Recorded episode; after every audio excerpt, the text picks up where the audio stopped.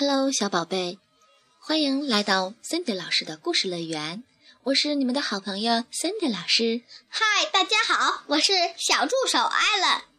小朋友们，今天我们将继续播放《快乐儿童的七个习惯之尖尖不要再玩了》，作者是美国的肖恩·科维。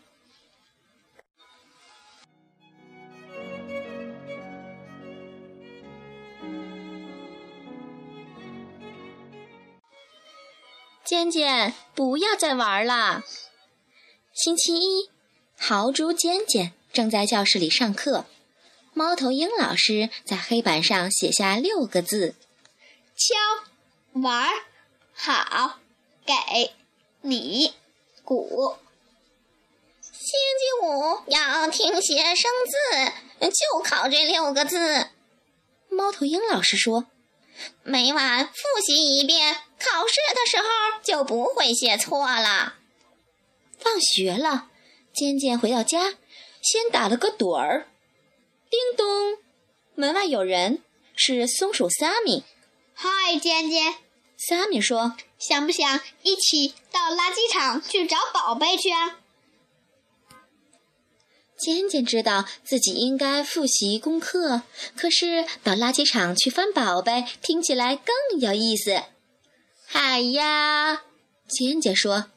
他们到了垃圾场，尖尖看到一面没人要的小鼓，他轻轻地敲了敲，咚咚咚咚咚，太棒了！尖尖说。于是他把小鼓拿回了家，就这么敲了一下午。星期二，丽丽和跟屁虫阿丽来到尖尖家。我和阿丽刚做了点儿巧克力饼干，特别好吃。丽丽说：“阿丽说，你下不下吃啊？”健健说：“你说什么呢？”丽丽说：“你想不想来尝尝我们做的饼干？”我要复习生字呢。健健说。不过，我觉得晚点复习也行。于是，他就到丽丽家去了。尖尖回到家后，先敲了会儿小鼓，然后又吹了会儿口琴，再然后他就睡着了。星期三下午，尖尖跟酷酷一起去捉蝴蝶了。星期四下午，他和跳跳比赛骑自行车。回到家，他才想起来明天就要生字测验了，可他一个字还没复习呢。他把生字卡片取出来贴在墙上。尖尖想把这些字记下来，可是那些字在他眼前直晃悠，像一群小鱼一样游来游去。一个晚上要记住这么多生字。太难了，尖尖越想记，脑子就越糊涂。最后，他干脆放弃复习，睡觉去了。第二天，尖尖生字测验不及格，他几乎把所有的字都写错了，只对了一个“鼓”。猫头鹰老师说：“这是怎么回事呀？你一点都没复习吗？”我知道你的成绩没这么差呀，尖尖说：“我老是想做别的事情。”苏菲就站在旁边说道：“你可不能虚度光阴呐！”哎，尖尖没听懂。苏菲解释：“我是说，你应该先做要紧的事儿，先把功课做完，然后再去玩。”猫头鹰老师夸苏菲说的对，他告诉尖尖，下个星期五他可以再进行一次生字测验。这回可别再临时抱佛脚了，他对尖尖说。尖尖回到家，看着小鼓，咚咚咚咚咚，脑子里鼓声响成一片。他又看了看墙上的生字，叮咚，有人来了，是苏菲。我来帮你复习吧，他说。他们两个一起复习了整整一个小时，一会儿都没停。叮咚，又有人来了，是兔子跳跳。一起打棒球去吧，他说。跳跳，我不能去。尖尖说：“我正在复习生字呢。”啊，你在干嘛？复习。尖尖答道：“你真了不起。”跳跳说：“我下回再找你玩吧。”说完，他跑开了。尖尖每天都花一些时间复习生字。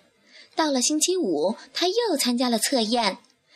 太棒了！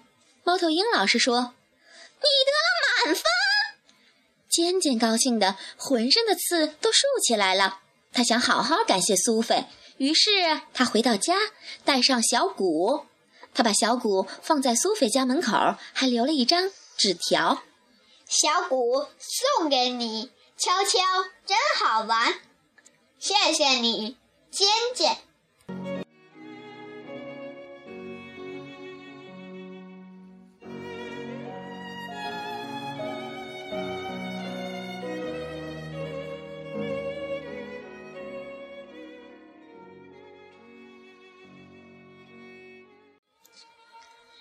小宝贝，听了这个故事，相信大家一定懂得了“要事第一，先工作后享受”的道理。森迪老师建议你这样做：一，你最重要的事情或者责任是什么？练钢琴、整理床铺、写作业、倒垃圾，跟你的爸爸妈妈聊聊这个话题。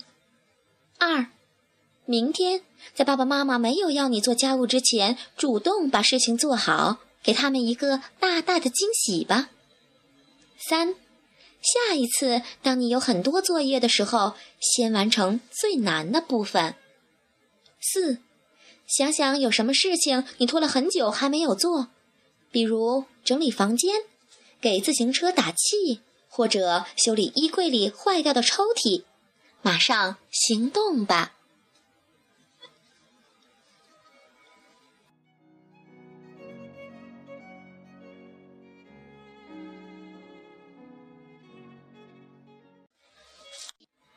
小朋友们，现在是科学问答环节。首先公布上期答案：在板龙、雷龙、角鼻龙和霸王龙中，体型最大的是雷龙。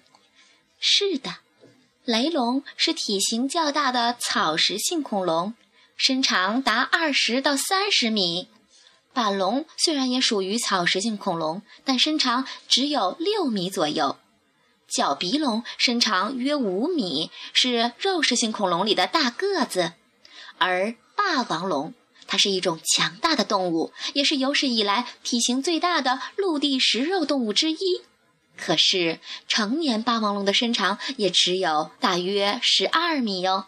所以在这些恐龙中，体型最大的是雷龙哦。小朋友们，你们答对了吗？今天的问题是。掏耳朵时会掏出一些耳屎，这些耳屎到底是由什么东西形成的呢？一、耳朵里的灰尘和污垢；二、洗澡时流进去的水；三、保护耳朵的油脂性分泌物；四、躲在耳朵里的小虫子。答案将在下期公布，小朋友们晚安。小宝贝们，晚安。